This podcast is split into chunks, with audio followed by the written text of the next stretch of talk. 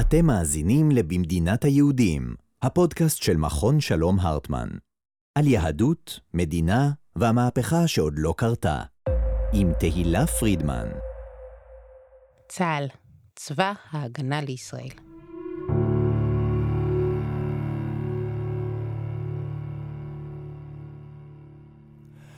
אמא, אני אוהב אותך באמת.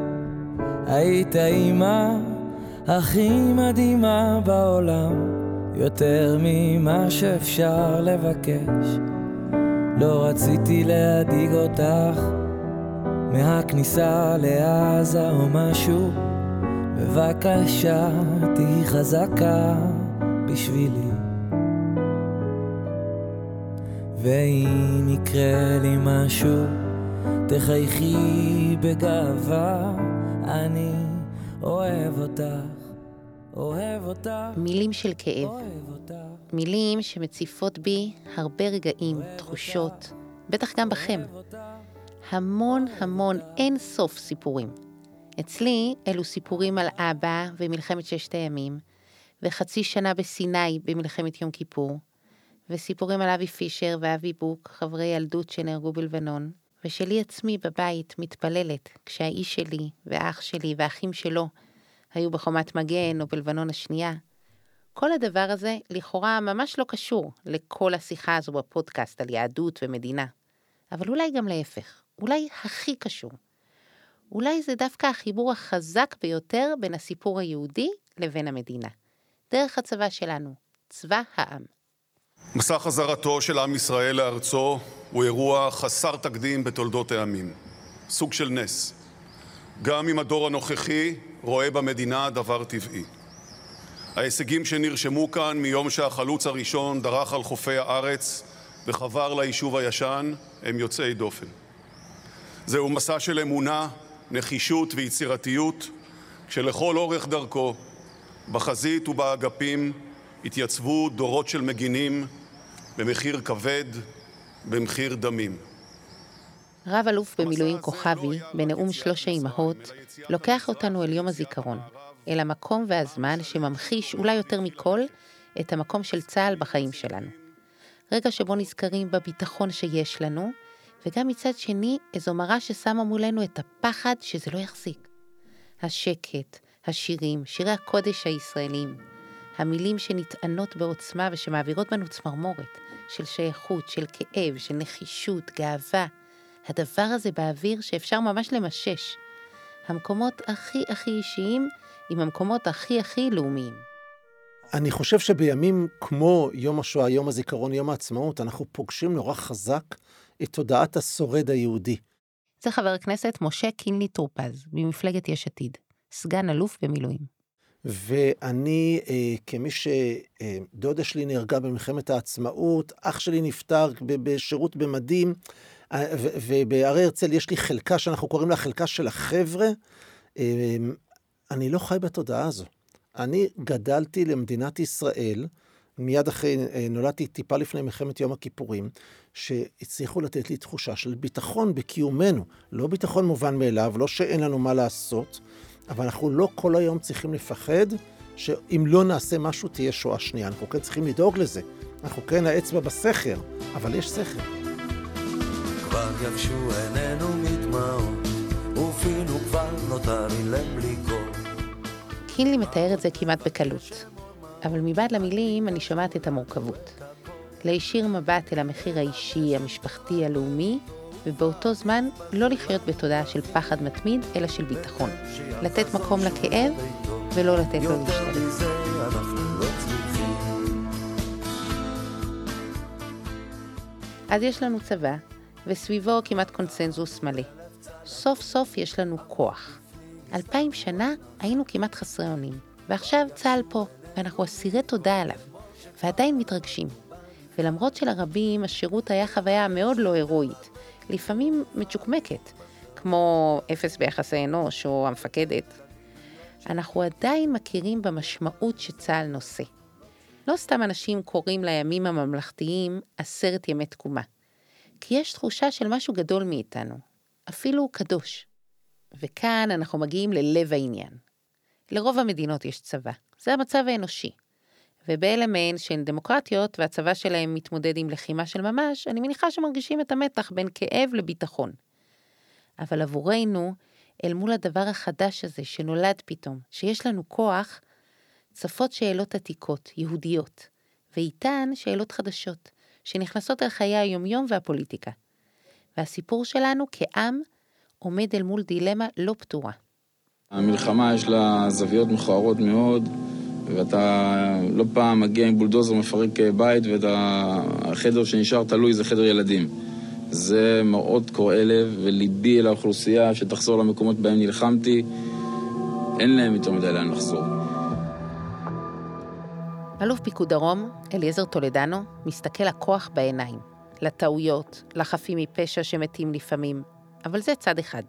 בריאיון הזה, שעורכת איתו אילנה דיין, אחרי מבצע צוק איתן, הוא מבטא את כל הדילמה. אסור לנו לקחת מתוך הערימה הזאת שנקראת מלחמה גרגר גרגר ולברור אותו. אסור לנו, אי אפשר לעשות את זה, זה מלחמה. ככה נראית מלחמה. היא נראית נגמש הפוך, היא נראית רימון שמתפוצץ בתוך אוטו, והיא נראית אה, רכב קל או רכב משוריין, היא אוסף של טעויות, היא אוסף של הצלחות, היא ערימה. המלחמה הזו היא ערימה, בעיניי, של הצלחה. ככה צריך להסתכל עליה. או במילים פשוטות, זה קשה ויש מחירים, אבל חלאס, תנו לצה"ל לנצח. אם אנחנו רוצים מדינה ורוצים ביטחון, יש לזה מחיר. צריך להיזהר בחיי האדם, אבל צריך גם להיזהר מהזהירות. גם לזה יש מחירים. ובכל זאת, אנחנו כל הזמן מחפשים את הקו המדומיין, שיהיה המידה הנכונה לשימוש בכוח. כי ברור לנו שיש רמה מסוימת של להפעיל כוח, זה כבר לא להיות מדינה יהודית, שזה חותר תחת מי שאנחנו, שכבר אין בכך טעם. שמעתי פעם את הרב עמיטל, שהיה ניצול שואה ושורד אושוויץ וצעדות המוות, אומר, אם הייתה נקודת אור היסטורית אחת בשואה, היא הייתה זאת. היו שם שני מחנות. מצד אחד מחנה הרוצחים, ומצד שני מחנה הנרצחים. ואשרינו שאנחנו השתייכנו למחנה הנרצחים. יעידו עלינו שמיים וארץ.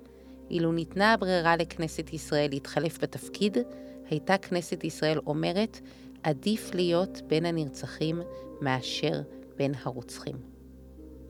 לרב עמיטל ברור שבין מקרבן לקורבן, יהודי בהגדרה צריך להעדיף להיות הקורבן. אבל הרב עמיטל לא רצה להיות קורבן, הוא רק הניח, כמו האלוף אליעזר טולדנו, שיש קו דק כזה, שאפשר למצוא אותו. במידה רבה זה הדיון שמאל-ימין הרגיל שלנו. ויכוח אידיאולוגי על האם מפעילים יותר מדי כוח או פחות מדי. בין מי ששכחו להיות יהודים, או בין הגלותיים ומגישי הלחי השנייה. אבל כשמעמיקים, ברור לכולנו שמתחת לשאלת הקו הדק יש היסטוריה ושפה יהודית מורכבת וארוכת שנים. עוצמת השימוש בכוח היא לפי הסיטואציה. זה תלוי. זה, זה לא שאלה של אידיאולוגיה.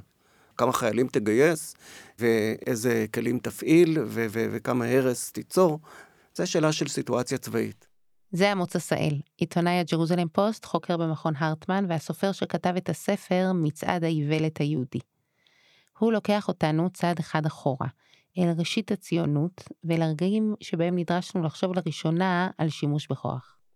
ז'בוטינסקי, מהבוקר של מחרת פרעות תרפ"ט, ועד אחרי פרוץ המרד הערבי, דהיינו יותר משבע שנים, הוא היה שקוע במאמץ כביר, אמנם סיזיפי, אבל כביר, להגיע להסכמה כלשהי עם הערבים. הוא לא רצה מלחמה. והמסקנה שלו, שאין מנוס מבניית צבא, באה רק אחרי פרוץ המרד הערבי. אז הוא הבין, הוא הגיע למסקנה, שהאתגר שבפניו היישוב היהודי נמצא הוא כזה, שאין מנוס מהאלימות, כי כופים אותה עלינו. הוא לא שש אליה. יותר מזה, אני רואה מבחינה נפשית את התפנית הגדולה לא אצל הרצל שבא עם מצע פוליטי, אלא אצל ביאליק, שבא עם אמירה נפשית אה, אה, בשירה שלו אחרי פרעות קישינב, שבהם הוא בעצם מאשים את, הוא לא בעצם, במפורש, אה, מאשים את אלוהים על החוסר המעש שלו, אל מול, וקורא לאדם בכלל ולאדם היהודי בפרט, ליטול את גורלו בידיו, כי הכוח אה, אה, בלתי אפשרי להפקיר אותו. מי שמפקיר את הכוח, הכוח תוקף אותו. זה בעצם מה שהשירה שלו אומרת. זה המפנה הנפשי. תראו איזה רגע מעניין. המשורר, איש הרוח, האיש שמחזיק בעט, קורא לעמו לחטט איתם לחרבות, לסגור את הספרים ולאחוז בנשק, וזה גם באמת מה שקורה.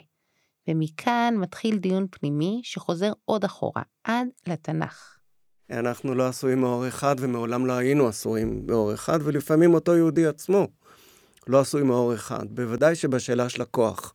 אה, ובתוך התנ"ך אנחנו מוצאים בעצם את הנפש המסוכסכת, בכל מה שקשור לפוליטיקה בכלל ולכוח יהודי בפרט. אבל אם נלך מעבר לזה, לגישה הרעיונית של התנ"ך אל הכוח, של התורה יותר נכון, אז אנחנו אה, נראה בפרשת המלך בספר דברים, שמשה רבנו בעצם בעצמו חצוי בגישה שלו כלפי הכוח. מצד אחד, הוא כן רוצה שתהיה ממשלה.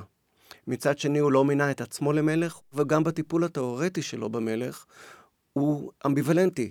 הוא אומר שכשבני ישראל ייכנסו לארץ, הם יחליטו אם הם רוצים מלך, ואם הם יחליטו שהם ממנים מלך, הוא צריך להיות מוחלש. לכן זה יחס חצוי.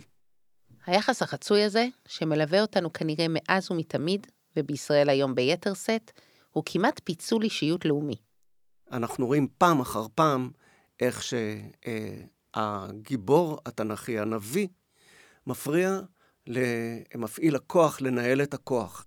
הנרטיב שלנו הוא שהיה אדם בשם אליהו, שראה מלך שעשה רשע, ונעמד מולו וידע שיכול להתיז את ראשו בהינף אגודל, ובכל זאת התייצב מולו. או נתן הנביא, כשהוא מתייצב מול דוד המלך, ותוקף אותו על, על חטא בת שבע, ברור שאלה גיבורים, ואנחנו התברכנו בזה שהמורשת שלנו מראה לנו שלא רק אפשר, אלא גם צריך אה, להתייצב מול השררה כשהיא שוררת.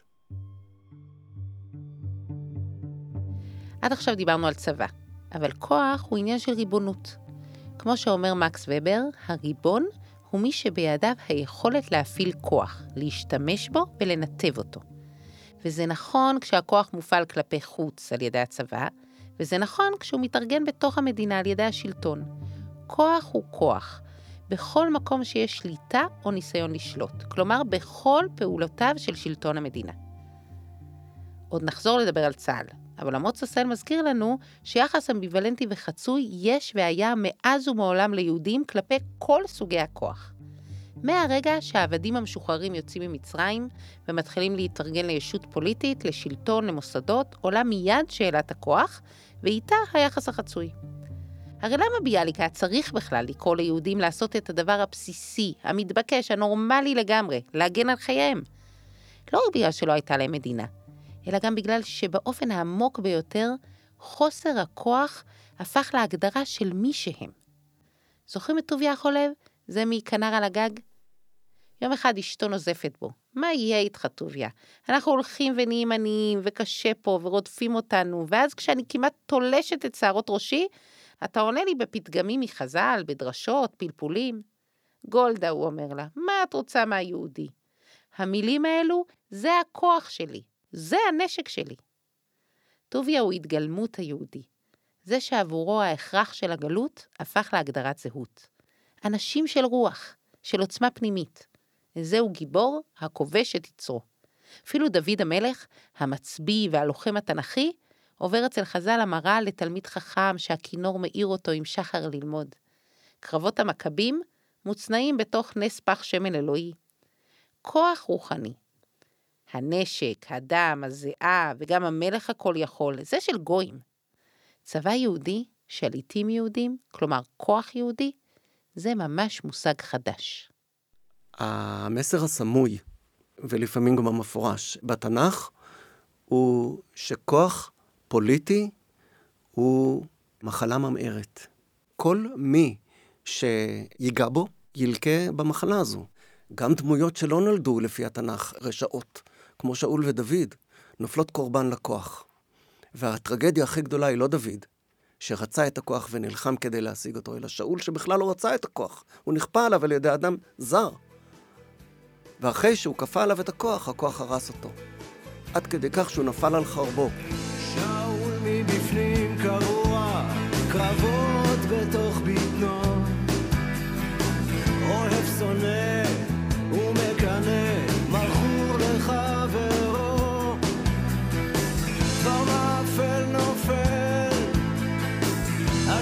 עוזר להשתולל. סכין נזרקת באוויר, פתאום יש בין השניים הממלכתיות של בן גוריון נבנתה על תנ"ך ופלמ"ח. הדת האזרחית שהוא ומייסדי המדינה יצרו פה, נתנה לצבאיות המון כבוד. תחשבו על טקס המשואות עם הפרת הדגלים המשונה הזו, והמצעדים. לתנ"ך גם היה מקום מרכזי. הסיורים בעקבות התנ"ך, חוגי התנ"ך שהוא מיסד. מצד שני, אם מסתכלים במבט פוליטי על התנ"ך, הנביאים הם מתנגדי שלטון די אנרכיסטים. אופוזיציה לוחמנית למלכים. לפעמים נראה שהם, הנביאים שלנו, שהתנ"ך מלא בהם, די אלרגיים לכל הרעיון של מלוכה, ממשלה וצבא.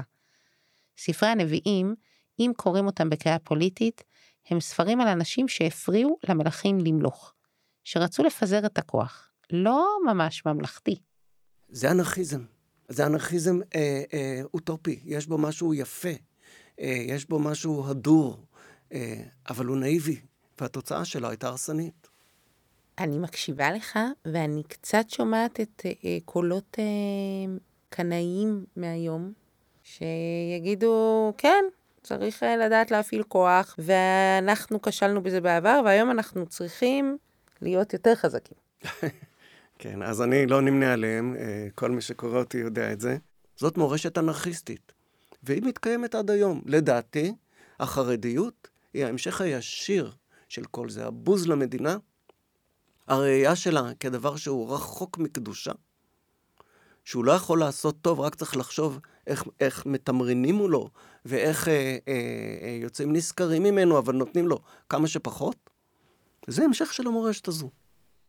אני מנגיד אותם בסוף ספרי, כשמצד אחד אני אומר את מה שאמרתי עכשיו על החרדים, ומצד שני אני נכנס לביקור בישיבת מרכז הרב בליל יום ירושלים לפני מספר שנים, ואני קורא שם תלויים על הקירות, אה, ציטוטים אה, של הרב צבי יהודה קוק, בין השאר, שאת השטחים אסור להחזיר, אפילו אם ידרוש כך משאל עם.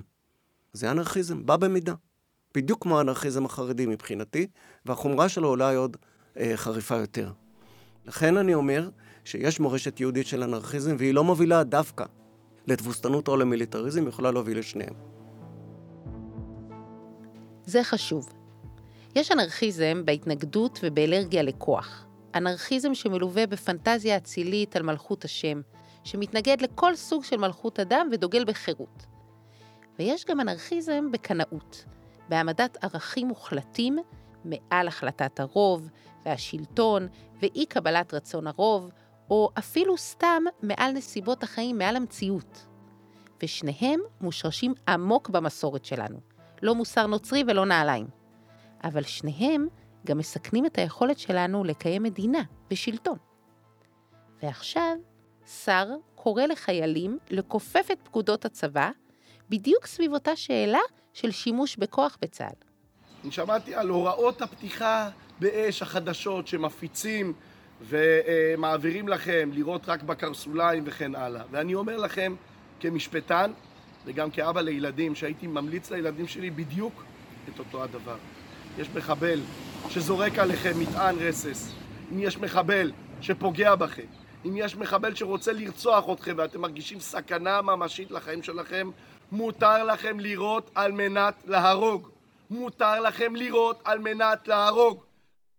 אה, בעיניי בפוליטיקה הישראלית, שאני רואה תופעות כמו בן גביר או סמוטריץ' אה, או, או אפילו בחברה החרדית, אני באמת אה, רואה אנשים שהרבה מהצעקות שלהם, בואו נפעיל יותר כוח, נובעות דווקא מהעובדה שהם לא הפעילו כוח מעולם, הם לא ראו את המחיר שלו. אני, כן, ישבתי בדיון, מתן כהנא ואנוכי, שני קצינים ששירתו אה, הרבה מאוד שנים, הוא בקבע ואני במילואים, ומולנו ישבו אה, ח"כים חרדים וחרד"לים, שאף אחד מהם לא היה בצבא, או שהם היו אה, חודש סמלי. ואמרתי לעצמי, זה מעניין למה שנינו עסוקים בלרסן את הכוח, והם עסוקים בלנפח את הכוח, ויש קשר בעיניי.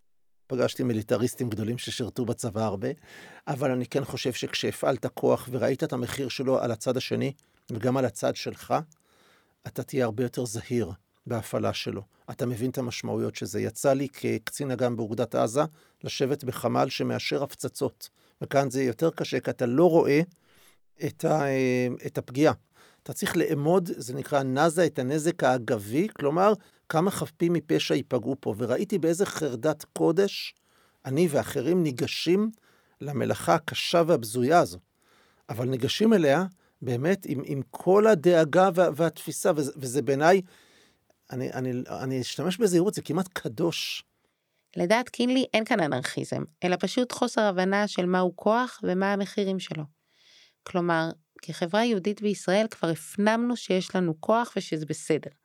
ויותר מזה, שאם נהיה קשובים ליהדות שלנו, דווקא לא נהיה אנרכיסטים עם כוח, אלא נראה בו דבר שבקדושה. שבניגוד לאמוץ, שקורא את ההיסטוריה היהודית כסכסוך פנימי עם הכוח, אנחנו דווקא יודעים טוב מאוד איך לאזן בין החלקים. מבצע עופרת יצוקה, אני סמג"ד, צנחנים, מילואים, אנחנו נכנסים, החטיבה שלי, לצפון רצועת עזה. אמ, לחימה בשטח בנוי, אזרחים שברחו מבתיהם, ואנחנו נכנסים לבתים כחלק מהלחימה, ואז ביציאה, החיילים שלי, ביוזמתם, עושים ספונג'ה. שוטפים את הבית. עכשיו, אנחנו הרסנו את הבית הזה, זה, הוא נראה נורא אחרי שיצאנו. זה נורא חשוב להם. ניגש אליי מ"פ ואומר לי, קינלי, מצאנו מתחת לבלטה 3,000 דולר מגולגלים. חייל שלי. אמרתי לו, מה עשית? הוא אומר, אמרתי לחייל, שאם אני, כשנצא אני אבדוק שה-3,000 דולר עדיין שם, ואם לא, אז אוי לו ואוי לראשו.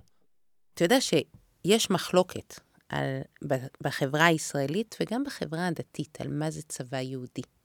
זה הפרשנות שלך, אני חושבת שיש גם פרשנויות כמעט הפוכות. טוב, בעצם הוויכוח על מה זה צבא יהודי זה גם הוויכוח על מה יהדות. נכון. כי בשבילי כל הגילויים האלה הם גילויים של כוח. הכוח שבאיפוק, הכוח, העוצמה שלא מופעלת, העוצמה של, שמודעת לעוצמתה ולכן לא צריכה להוכיח את עצמה. אני זוכר שהיינו ילדים, אה, היה נורא פופולרי גם בחברה הדתית לקרוא מעריב לנוער. העורך איתו אבירם מביא סיפור על איזה ילד שחוטף מכות בתור, בתור ילד, ואז הוא הולך ללמוד קארטה. בשנה אחרי זה הוא נמצא באותה סיטואציה באותו מקום, כמו בחזרה בתשובה של הרמב"ם, ובאים אליו אותם ילדים להחטיף לו מכות, ואז הוא מסובב את הגב שלו והולך, יחד עם מי שהיו איתו. כי הוא אומר, והוא לא חוטף מכות, אבל הוא גם לא, לא מחטיף. כלומר, כשאתה חזק, אתה לא בהכרח צריך להחזיר. עכשיו, אני חושב שהרבה מתפיסת הביטחון של ישראל, ואני כאמור מגיע עכשיו מדיון בבניין המטכ"ל של צה"ל, אמ, הוא בדיוק במקומות האלה. לא רק שאיזון אפשרי, ושאיפוק הוא כוח, הוא כוח יהודי. ולאור כל מה ששמענו מאמוץ עשהאל, מעניין להבין על איזה מורשת יהודית קינלי מבקש להסתמך. הייתי אומר, קודם כל, במובן הזה, שיש לנו נטייה כיהודים, וזה כן, אני חושב, התחדד עם השנים, כל הזמן לרצות להיות צודקים. אנחנו מאוד טובים בלהתווכח.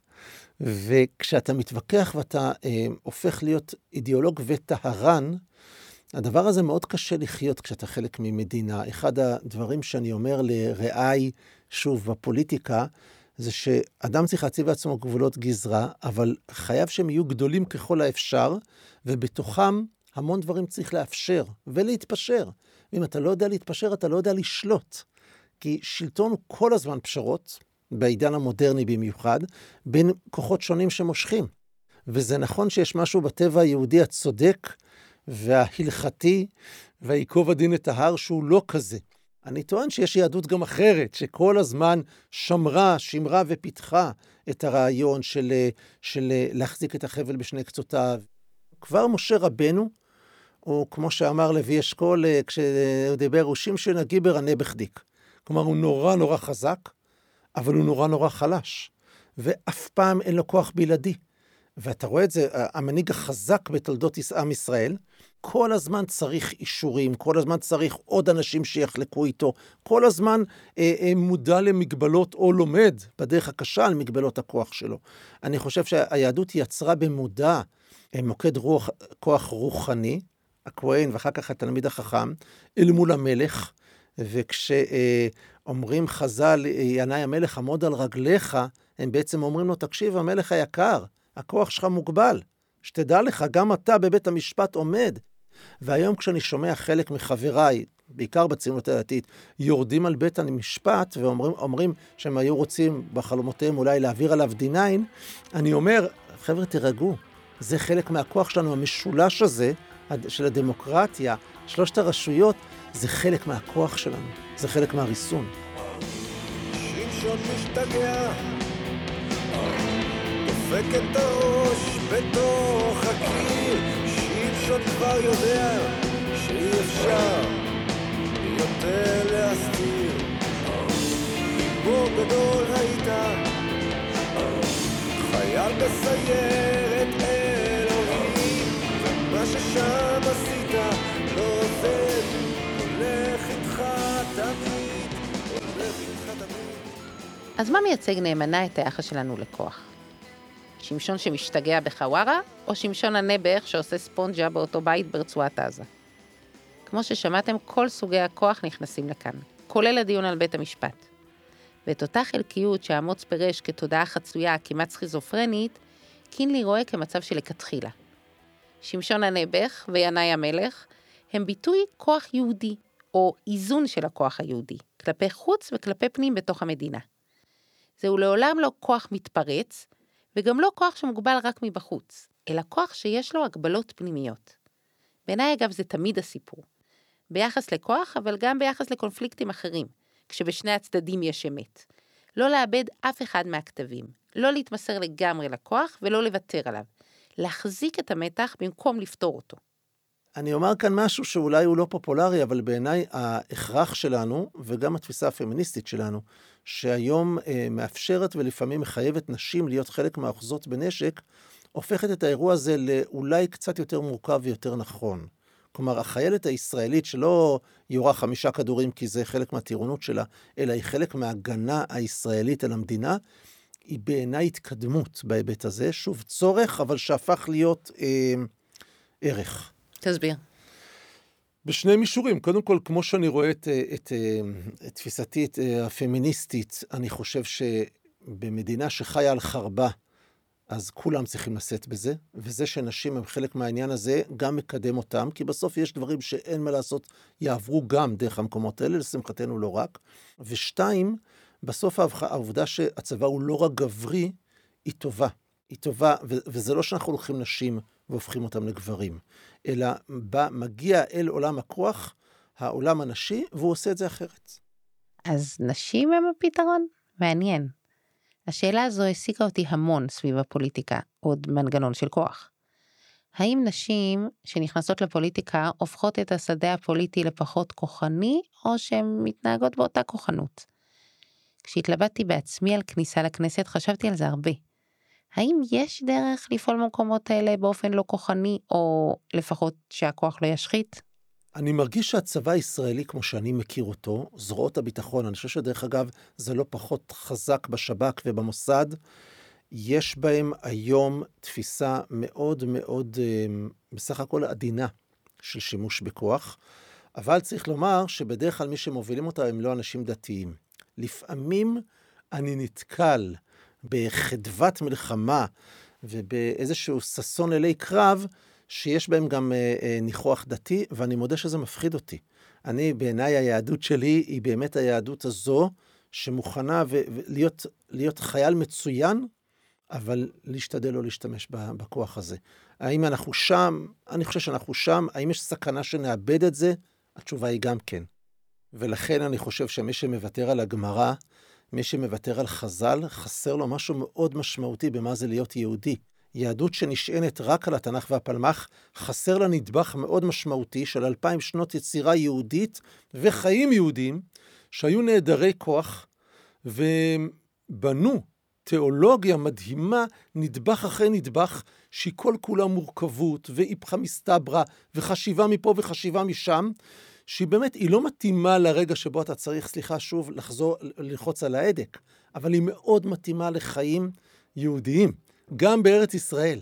ולכן אני הייתי רוצה לראות מדרגה נוספת על בן גוריון, של יש לנו תנ"ך ויש לנו צבא, ויש לנו את ההתפתחות המדהימה החז"לית הזו, שמביאה לנו עוד מורכבות אל השולחן, זה המשולש היהודי שאני רואה בעיני רוחי. קינלי הוא איש האיזונים וההרמוניה. הפנמת התנ"ך יחד עם חז"ל ייצרו יחד תפיסה ייחודית יהודית של שימוש בכוח באופן מאוזן. אני רוצה להאמין בזה. זו עמדה מעודדת ואופטימית שאפשר לינוק מהמורשת שלנו דרך להתמודד עם האתגר החדש. אבל אני מודה שקשה לי להשתכנע. איכשהו התיאור של אמוץ נשמע לי יותר נאמן למקור. הרבה פעמים יש רושם כזה אצל חז"ל, אה, שהיה אצלם אה, ראייה בינארית.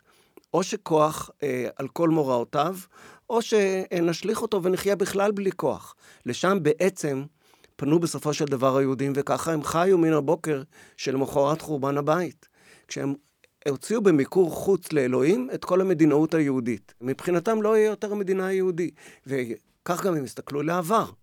אל העבר הם הסתכלו, ובמקום לפרש באופן רציונלי את מה שקרה באסונות של אבותיהם, איפה הם טעו מבחינה מדינית, מבחינה צבאית, מבחינה לוגיסטית, במקום להסתכל לשם, הם אמרו, מפני חטאינו גלינו מארצנו. וזה מה שהם אמרו לכל יהודי לומר, והוא עשה כך, והיא גם כן, וגם ילד קטן, במשך אלפי שנים, בוקר, צהריים וערב, מדי שלושה רגלים. כך אילפו את המוח היהודי להאמין שכוח הוא רע, וכוח הוא לא עניינם, לבנות אותו זה עניין של גויים, והיהודים בינתיים יהיו מרמס לכל מי שיש לו כוח.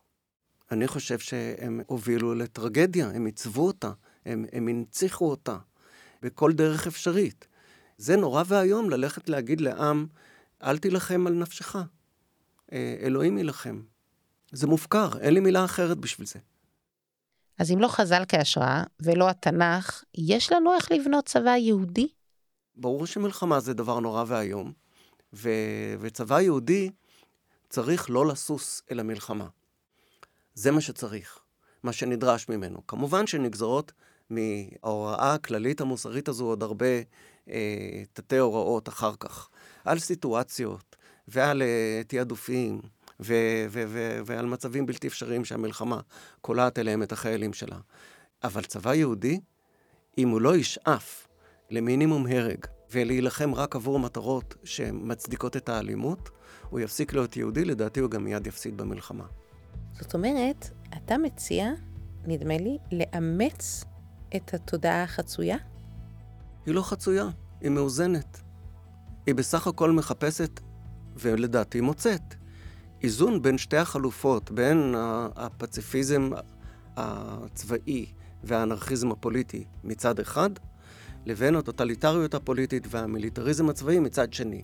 אלה שני הקצוות. אנחנו רוצים לשאוף למה שבין שניהם, והוא קיים. כאדם דתי, אני נוטה להסתכל על העבר היהודי כמודל.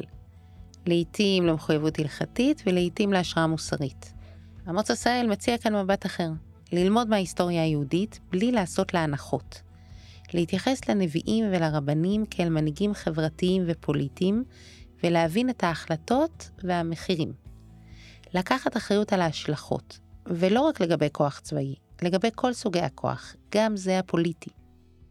המסע הזה שעשינו, בניסיון להבין את היחס של היהודים והיהדות לכוח, נוגע ישירות במה שאני רואה כאתגר המרכזי שלנו היום. היהדות היא הצדקת הקיום של מדינת ישראל, אבל היא גם לפעמים מה שמסכן אותה. המורשת היהודית מציעה לנו כמעט רק אופציות גרועות בהקשר של כוח. לוותר עליו לחלוטין ולעשות אידיאליזציה של היעדר כוח, או להתמסר אליו כמעט ללא גבולות. לחשוד בכל מנהיג באשר הוא, או לבטל את החוק והסדר וההכרעות הפרגמטיות בפני ערכים מוחלטים. אין לנו באמת מצע תרבותי רלוונטי לנהל איתו דיאלוג. ואולי זה בדיוק האתגר. ליצור את המצע הזה. להחזיק את שתי האופציות הגרועות ביחד, ולא לוותר עליהן. להבין שאסור לאמץ אותן לחלוטין, אבל שיש בהן אמת ויופי.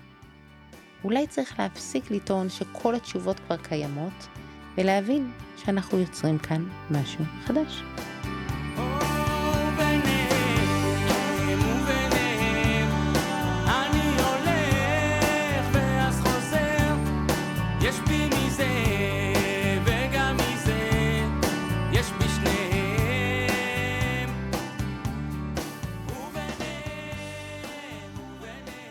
תודה שהאזנתן והאזנתם לעוד פרק של במדינת היהודים, פודקאסט מבית מכון הרטמן על ריבונות, יהדות והמהפכה שעוד לא קרתה. הפודקאסט הופק על ידי המחלקה הדיגיטלית של מכון הרטמן, בהובלת יואב פרידמן ודוקטור אורית אבנרי, ובשיתוף עם תני פרנק וטל רוזנר מהמרכז ליהדות ומדינה במכון. עורך הסאונד הוא תמיר קליין, במאי ועורך ראשי עמרי בן דור. אני תהילה פרידמן. מוזמנים להצטרף אליי לפרקים הבאים בכל יישום שבו אתם מאזינים להסכתים האהובים עליכם.